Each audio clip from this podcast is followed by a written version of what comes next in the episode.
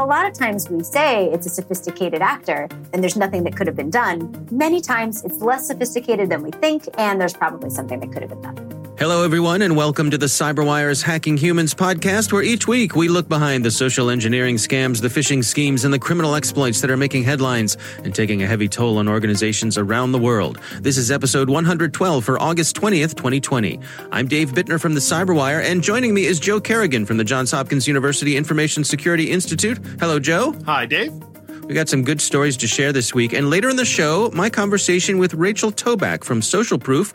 She has her insights on the recent Twitter hack. So, what's a con game? It's a fraud that works by getting the victim to misplace their confidence in the con artist. In the world of security, we call confidence tricks social engineering. And as our sponsors at KnowBe4 can tell you, hacking the human is how organizations get compromised. What are some of the ways organizations are victimized by social engineering? We'll find out later in the show.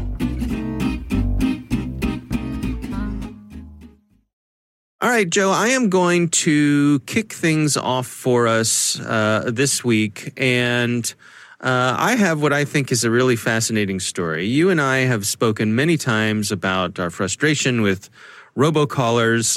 Yes. you know, I think like most of our listeners probably agree, I get more robocalls than real calls Absolutely. on my phone these days, right? it's terrible. It is terrible. In fact, it's so bad. There's actually an app I use on my phone. I think it's called RoboKiller.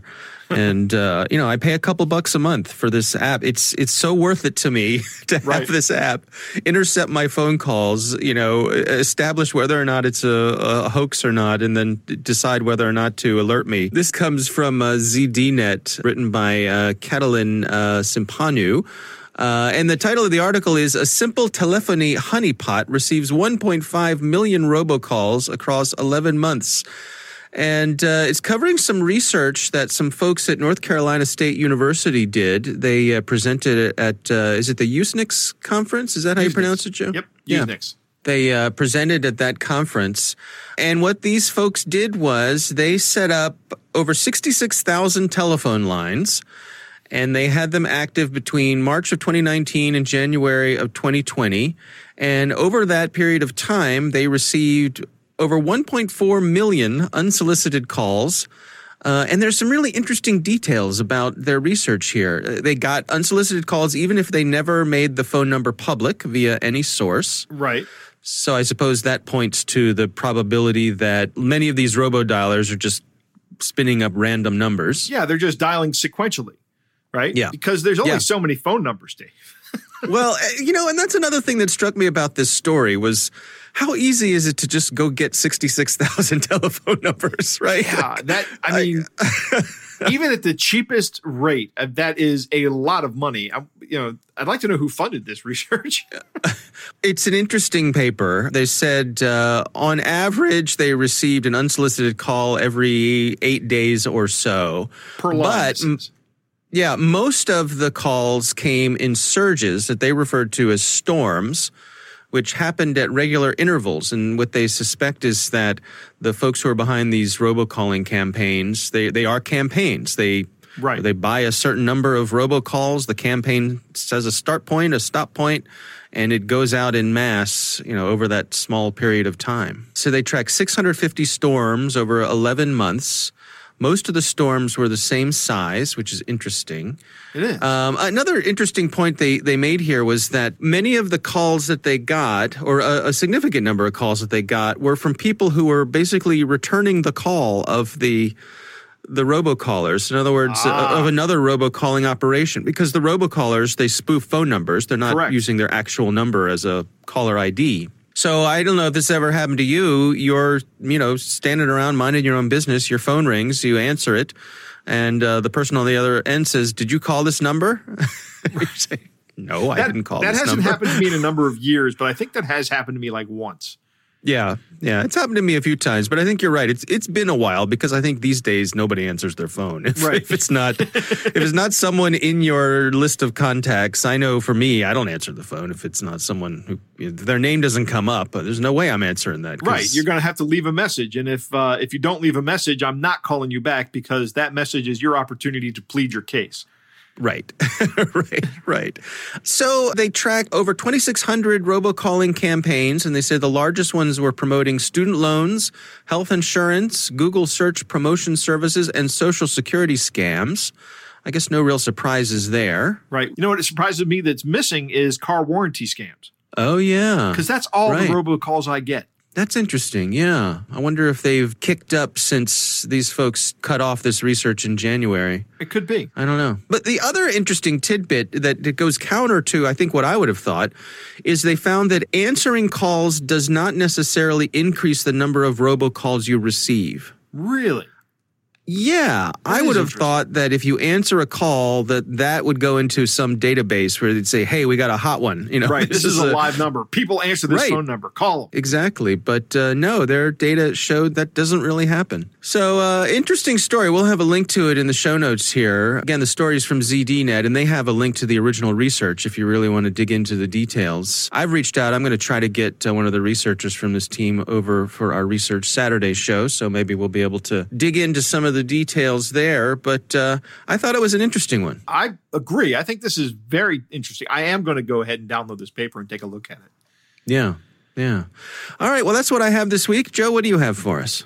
Dave, we're all familiar in the US with HIPAA. And for our listeners that might not be familiar with it or might not be from the US, it stands for the Health Insurance Portability and Accountability Act. And it has some compliance requirements for data privacy and security. It is the driving data protection law in the US for the medical industry. The enforcement power for this law resides with an organization called the Office of Civil Rights, and that is within the Department of Health and Human Services. Now, the Office of Civil Rights, or OCR, is issuing a warning right now because somebody is sending out postcards impersonating them.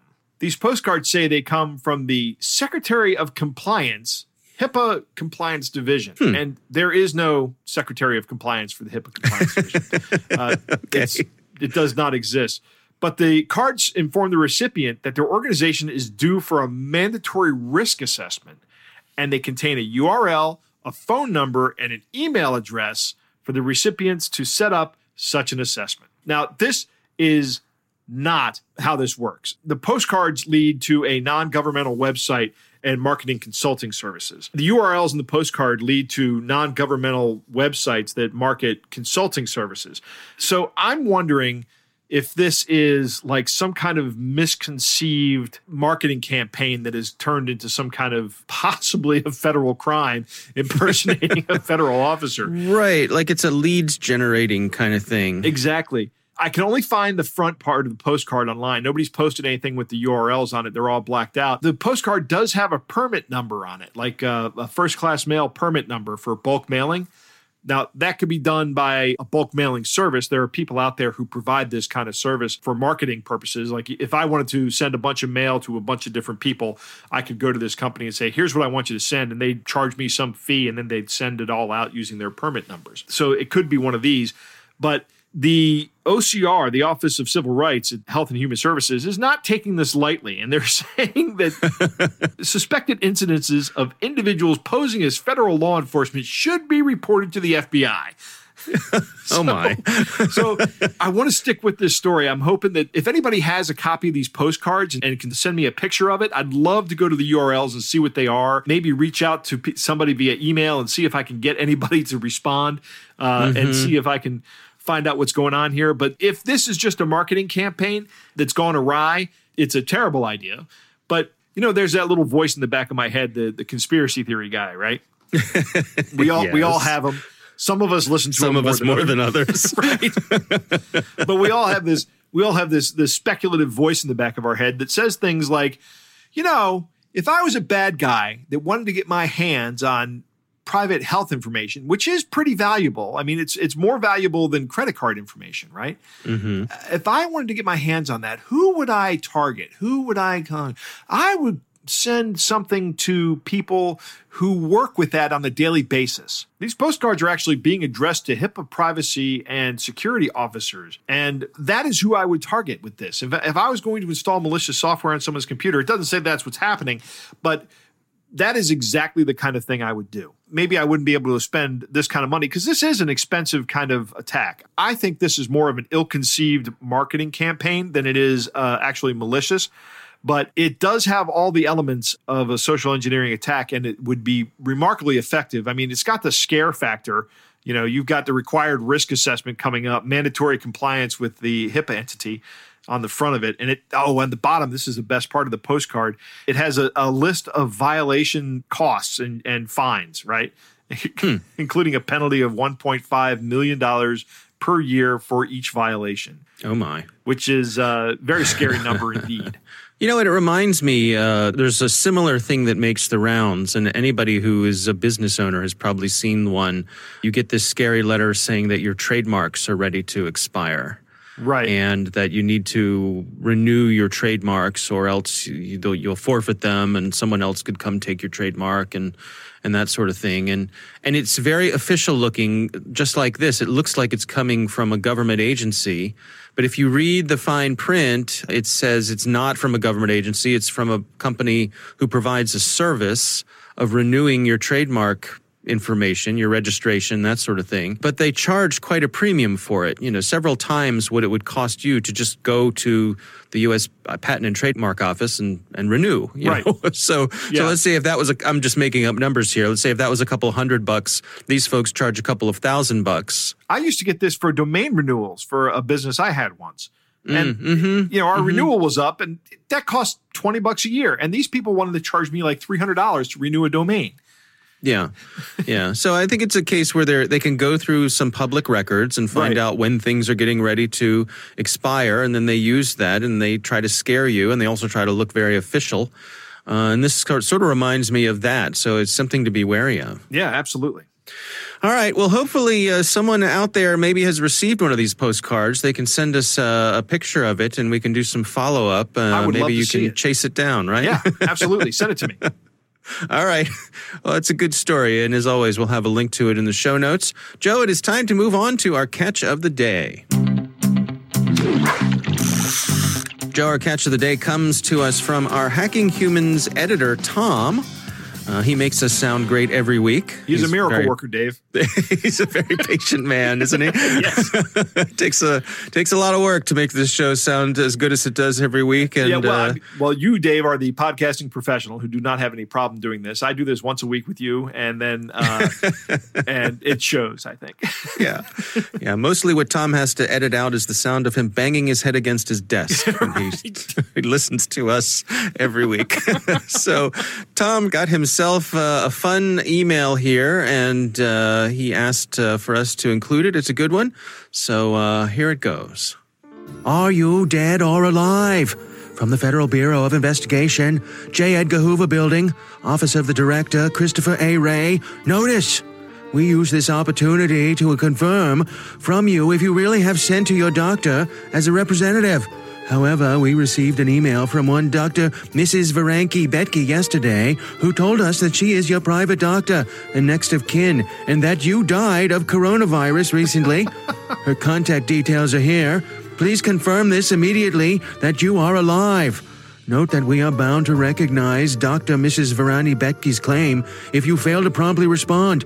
We decided to write your email, and if there's no reply to this message from you within 48 hours, it will be assumed that her information is correct. Then we shall work with your representative and do what she has requested. An irrevocable payment guarantee has been issued by the United Nations and the International Monetary Fund on your payment. However, we are happy to inform you that based on our recommendation and instructions, your complete compensation fund of US $4 million shall be released to you through a secured certified mode of payment. This payment is to help you fight COVID 19 and stand on your feet again for a better future. You are advised to follow this instruction strictly. Contact our agent, best regard, Christopher A. Wray, Director, Federal Bureau of Investigation. Dave, wow. this is fantastic. I love this. I love this this catch of the day. You know, yeah $4 million would help us all fight the coronavirus. Uh, a little bit. Yeah, I, I four million bucks. I could build a bunker and just Right. Yeah. Who needs Yeah. masks when you have $4 million and enough, uh, you Right. know, buy some land so that you don't get well, anybody within a 100 feet of you? I'll make yeah, I'll make masks out of hundred dollar bills. I love this. It starts off with uh, someone says you're dead. It's a whole coronavirus COVID 19 scam. Uh, that- Yeah. that is just another Nigerian prince scam. You know, we we have four million dollars for you waiting, and then they're going Right. to charge you all kinds of fees, and you're never going to see. it's sort of grafted on to a standard. I mean, the, you know, the United Nations, the Monetary Fund, the four million dollars. right. Yeah. All those elements existed before COVID. It's like they've sort of taken a little from column A and a little from column B. you got the FBI in here. You know, Right. it's just a, something for everyone here. It- so it's great. The reason they do these preposterous emails is because they're looking for the people that will fall for it. They're looking for the people that will believe this email and respond to it. That is the person who's more likely to fall for the advanced fee scams. yeah, yeah, So- absolutely. It's like a self-selecting sample. Right, right. Well, uh, our editor Tom did not fall for it, but No. uh, we're grateful that he sent it to us, uh, and that was a lot of fun. So that is this week's catch of the day.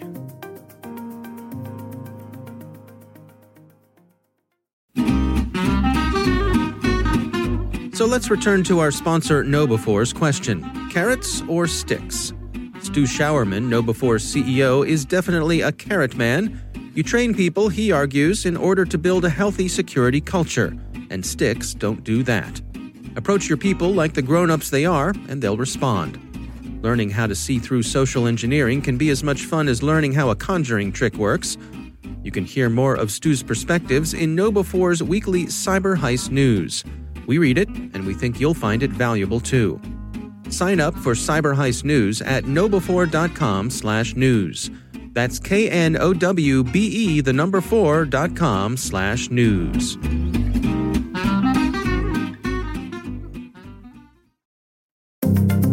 Joe, uh, it is very exciting to have Rachel Tobac back on the show. It is indeed. Yeah, she's uh, just uh, a great guest. Uh, of course, she heads up a company called SocialProof, and she is a multi-time winner of uh, social engineering capture the flag uh, competitions. Yeah, Rachel is the real deal when it comes to social engineering. She is yeah, absolutely. amazingly talented at this. She is a master of the art. Yeah, absolutely.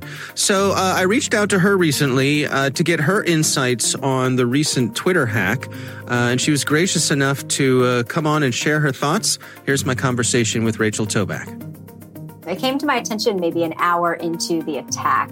I checked out my Twitter and I saw former President Barack Obama had tweeted out a link to a Bitcoin opportunity, is the way hmm. that he positioned it, where he said that you would he would double your money. Um, and I'm thinking to myself, that's unlikely. I don't think that that's. I don't think former President Barack Obama is going to double my money. And then I saw that Elon Musk had tweeted it out too. And I was like, okay, um, that's really strange. And people were starting to tweet things like, oh, uh, none of them had MFA on their accounts, or an API was breached, or just so many different things. So many different options were out there. And I'm thinking to myself, there is no way that former President Barack Obama and Elon Musk both do not have hardware MFA on their accounts. Like that is just so unlikely. So using Occam's razor, I, I deduced a couple of predictions. And and where did you begin? I mean, what, what were your first uh, suppositions of what might be going on? Well, I started from my position. So I started thinking, what would I have done as an attacker? And what I would have done as an attacker is I probably would have just tried to gain access to their accounts by leveraging some sort of like internal access panel, an admin panel or God mode, we sometimes call it at a company.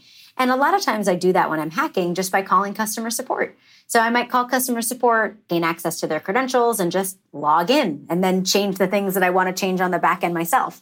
So that was a prediction that I made. And folks were like, eh, I don't know. I think it was probably an API thing. And I was like, mm, maybe?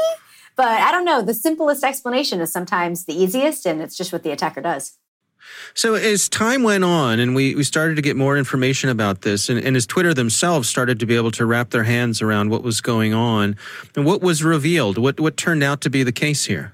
Well, it turned out that my prediction had some merit. It turned out that a individual, I believe he was 17 years old, so he was a minor at the time of the attack at least, he ended up calling a Twitter employee and customer support and pretended to be a tech support individual at the company. So he pretended that he worked at Twitter as well. And by just pretending to be tech support, ended up getting access to their username and password. My guess is they likely phished out like a 2FA cred or a, a code or something like that. Um, but we don't have confirmation on exactly what they did there to bypass MFA. Twitter does uh, hold the claim that they have MFA on those accounts. So my guess is it probably wasn't hardware, probably not a YubiKey. And then from there, they logged into the account and they performed those password reset flows where they were able to take control of the account um, by changing the email address on the admin panel. And how has Twitter responded to this? What sort of lessons do you think they've learned on the inside? Twitter has actually been amazing in their response. I personally was very impressed because they were very transparent with what happened. They were transparent about the methodology that the attacker used, which we very rarely see in these data breaches.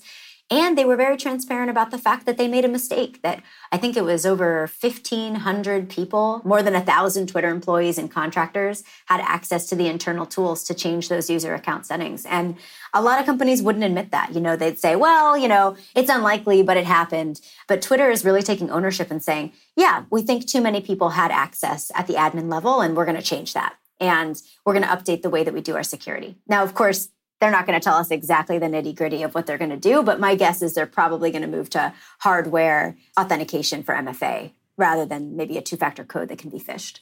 Now, uh, one thing that struck me while I was watching all of this uh, sort of play out in real time is that you were one of a handful of voices of reason on social media, and I'm thinking of Twitter in particular, who were saying, uh, folks, let's you know let's back up. Let's let's let the information come in here. Let's let's not get ahead of ourselves.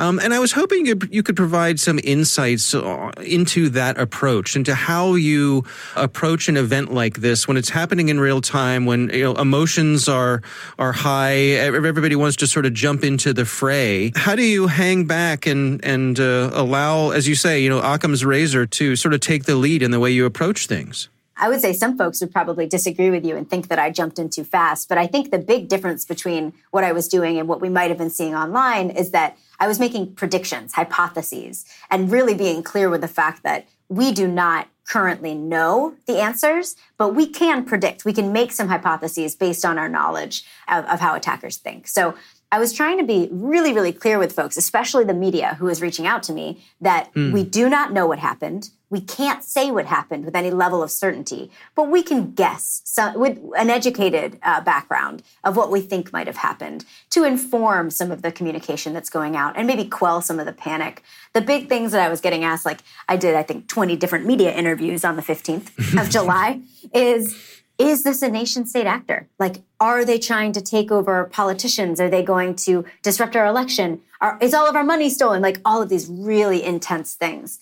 And just to be able to say, listen, we don't know if it was a nation state actor. Signs are pointing to probably not. You know, if I were a nation state actor, would I blow this exploit, this amazing admin panel exploit on a Bitcoin scam?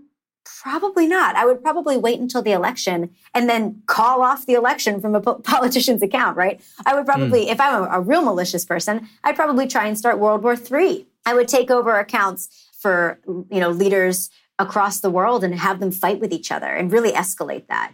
If I were really malicious, that's probably what I would do. Now, of course, it's malicious to take over accounts, but it's not that level of maliciousness where they're trying to incite violence or war. Um, it's just, I'm looking to get some money quick. That points to more teenager behavior. And there were a couple other things that showed that it was more in the teenager direction rather than the APT direction. I think it's a really important point that you bring up here, and you've said it a couple times, and that's the willingness to say, I don't know. And I think that's something that, particularly online, that impulse is not often rewarded.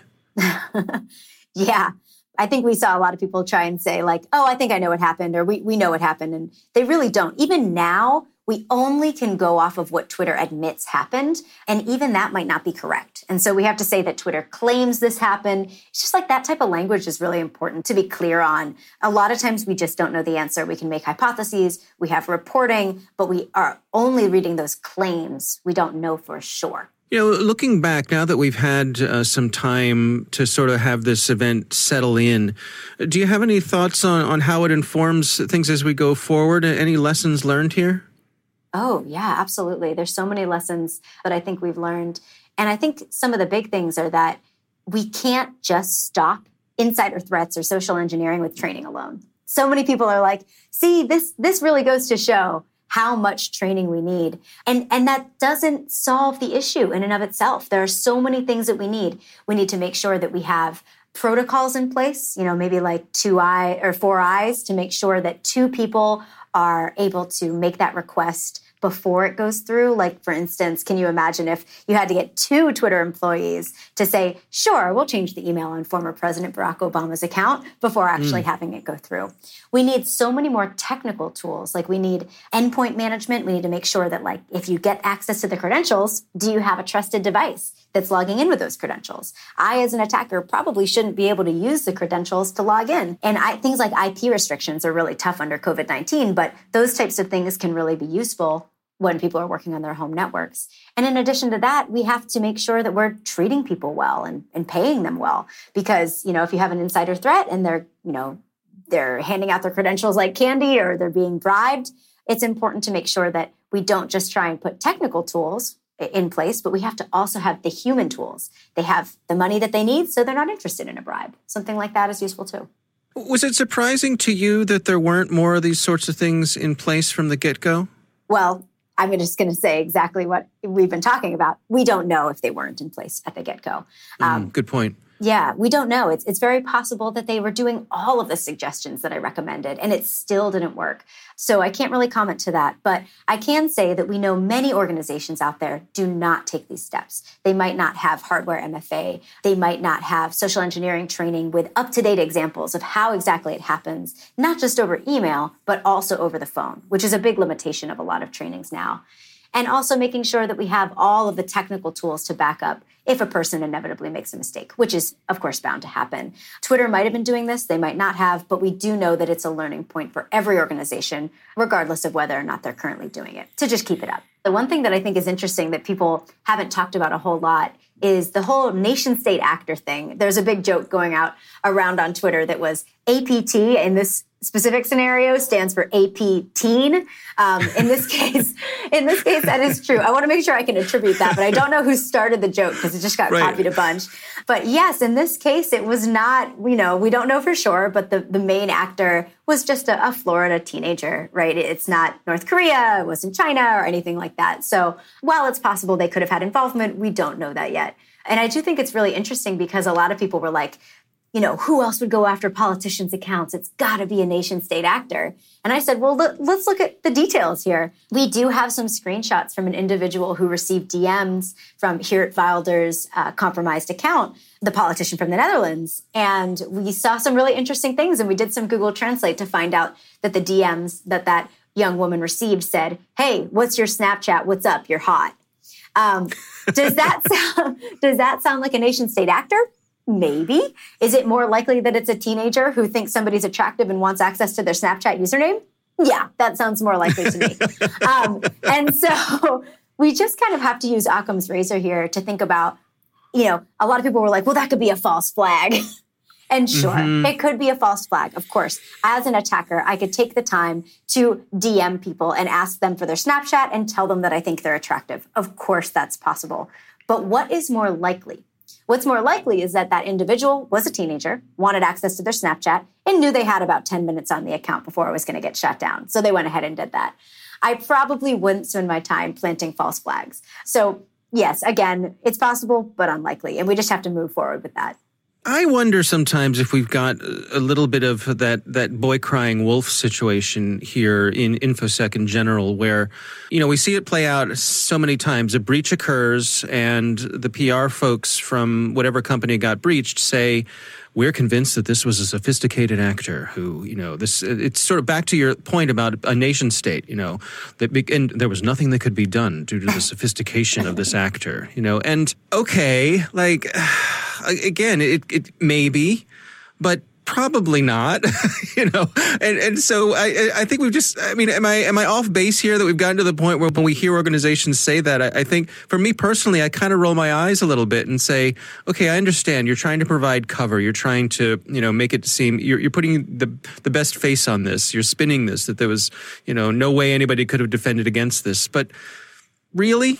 Yeah yeah we hear that a lot that's a, that's like a knee jerk first reaction is the, the word sophisticated is used in almost every press release. A sophisticated mm-hmm. actor. I think we saw that in the case of the Twitter announcement as well. A coordinated, sophisticated social engineering attack. And while right. it was coordinated, they did likely coordinate on Discord from what we're seeing. It doesn't necessarily mean it's sophisticated. Social engineering somebody and calling to gain access to credentials while pretexting or pretending to be IT support I wouldn't call that sophisticated. The things that I do are interesting, but I wouldn't say they're so hard that the average person couldn't do them. We do know that it's possible to defend against this stuff too.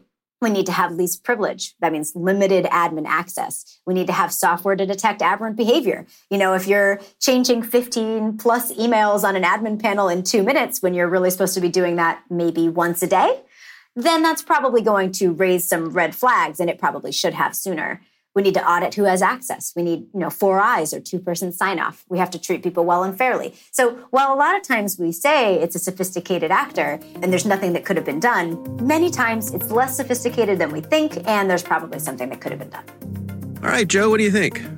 Again, I love having Rachel on this show. Um, yeah. I am a huge fan of hers she provides some unique insight into this Twitter hack. And one of the things I, I really like about her approach is she takes this approach of we don't really know what happened. And when media companies are calling you, it takes a lot of mental discipline to not be speculative right? Mm-hmm. Um, to not be the expert who has the absolute de- definitive answer. Exactly. It, it takes a lot of restraint, I'm going to say, to say, we don't exactly know what happened here. And mm-hmm. I think that that's right. And I think that Rachel handled this exactly right. And that's why I didn't cover this story until the Wall Street Journal put that story out in last week's episode. I really right. wanted to discuss this story because I knew there had to be some kind of social engineering portion to it, or there yeah. probably was some kind of social engineering portion to it. I wanted to know how they did it, but we just didn't have the information. I think that Rachel's guess on what the MFA and the internal account that was accessed was not software. You know, when she talks about that somebody social engineered a uh, the multi-factor authentication token out of somebody,